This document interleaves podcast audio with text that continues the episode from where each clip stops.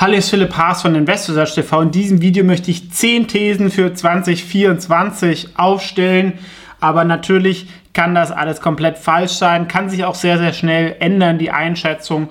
Aber basierend von den Informationen, die ich heute habe, 10 Thesen für Wirtschaft, Aktien, Politik und Unterhaltung für 2024, wie das Jahr werden sollte oder könnte. 2023 war ja groß von den Indexwerten ähm, getrieben. Jetzt in den letzten Wochen haben aber die kleinen Aktien aufgeholt die aber deutlich günstiger sind und extremes Aufholpotenzial meiner Meinung nach haben, wenn wir ein normales Börsenjahr bekommen. Also vor allem kleine Aktien, damit meine ich sogar so Microcaps, die vielleicht noch nicht mal im S-DAX oder so drin sind und vor allem auch von Privatanlegern, Strategen oder kleineren Fonds gekauft werden, wie dem meinen. Und ich glaube, die werden nächstes Jahr ein gutes Jahr haben. Gibt es auch Argumente dafür, wenn die Inflation sinkt, dann performen diese Aktien gut.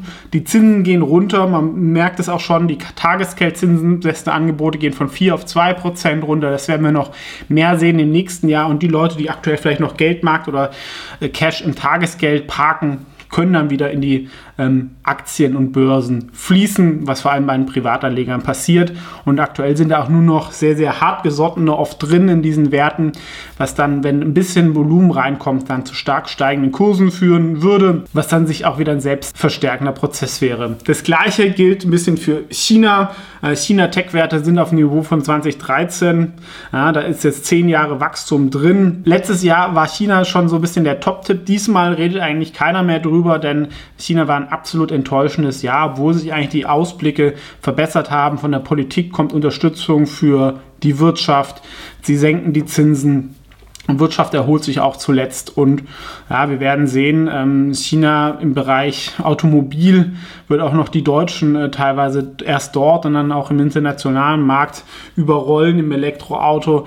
Also da ist schon ähm, sehr, sehr viel Arbeitseifer und Qualität inzwischen da. Natürlich gibt es die politischen Risiken, aber ich glaube, wenn wir ein normales Jahr sehen, dann könnte es hier eine kräftliche Erholung geben, weil kaum jemand drin ist und auch wenn die Chinesen selber mal anfangen, Aktien zu kaufen, aktuell sind ja auch kaum noch Internationals drin, dann kann es auch weit gehen, wie wir es zuletzt 2008 gesehen haben.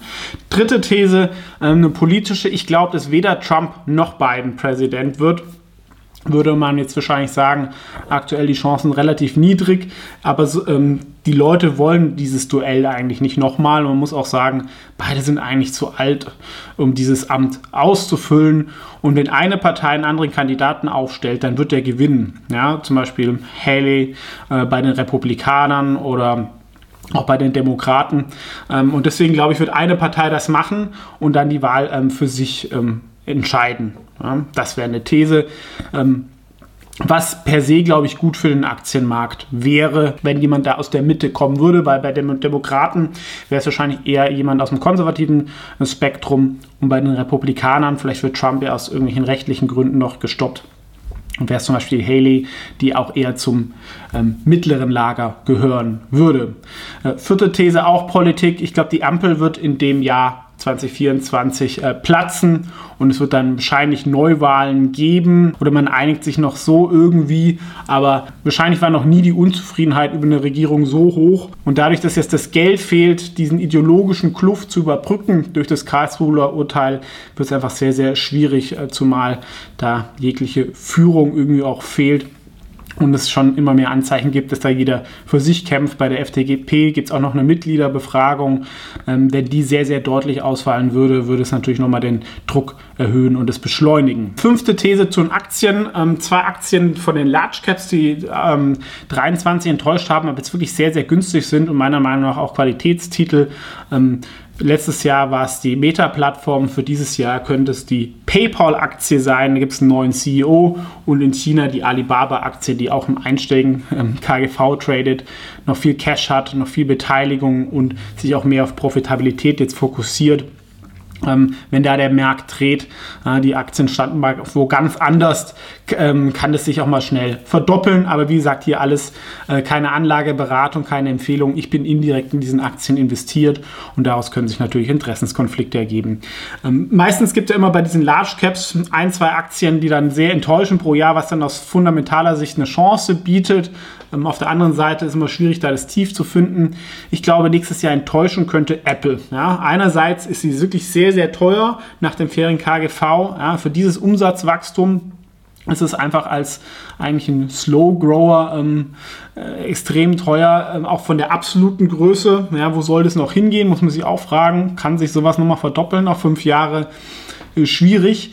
Ähm, und auf der anderen Seite, glaube ich, könnte sich auch das Narrativ ändern. Ne? Weil beim iPhone, sagen wir ehrlich, hat sich in den letzten acht Jahren im Produkt nicht viel getan. Ja? Und ähm, jetzt nur eine Tick bessere Kamera jedes Jahr. Ähm, Gerade in der Rezession, wenn das Geld nicht mehr so locker sitzt, dann nutzt man halt das alte iPhone noch ein bisschen länger. Ähm, also die Profitabilität kam viel aus dem Service-Segment. Und da gehört zum Beispiel der App Store dazu, da nehmen sie ja 30% auf Apps, was per se jetzt für ein Spiel oder so okay ist, ja, wenn es einmal 3 Euro kostet, aber zum Beispiel beim Tinder-Abo nicht okay ist, meiner Meinung nach. Und diese Rechtsprechungen geben jetzt auch immer mehr ähm, Gerichte recht und das ist natürlich ein großes Risiko, dass diese Einnahmen da reduziert werden. Auch haben sie einen Werbedeal mit Google, wo sie aber Milliarden bekommen von Google, dass es halt die Standardsuche ist.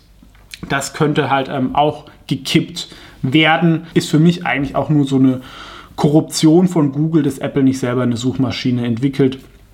Um, ähm, und das könnte das Narrativ dann ähm, doch stark ändern. Und man muss auch sagen, ja, von richtigen Innovationen für das ganze Geld, was sie haben, war Apple ist auch nicht so der Bringer und bei AI sind sie zum Beispiel auch nicht stark. Ja, also Siri ist gefühlt so schwach wie vor zehn Jahren.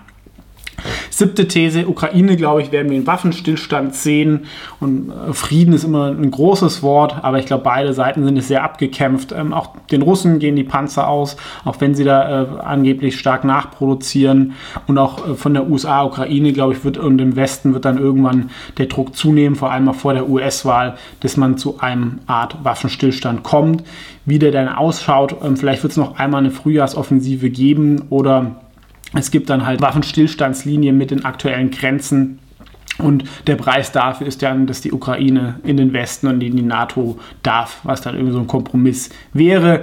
Ist natürlich nicht perfekt. Ähm, ich glaube, man hätte die Sachen anders machen sollen, aber das, glaube ich, ist ein wahrscheinliches Szenario, was auch gerade Osteuropa-Aktien dann helfen würde. Und Ukraine gibt es auch ein paar Ideen dazu.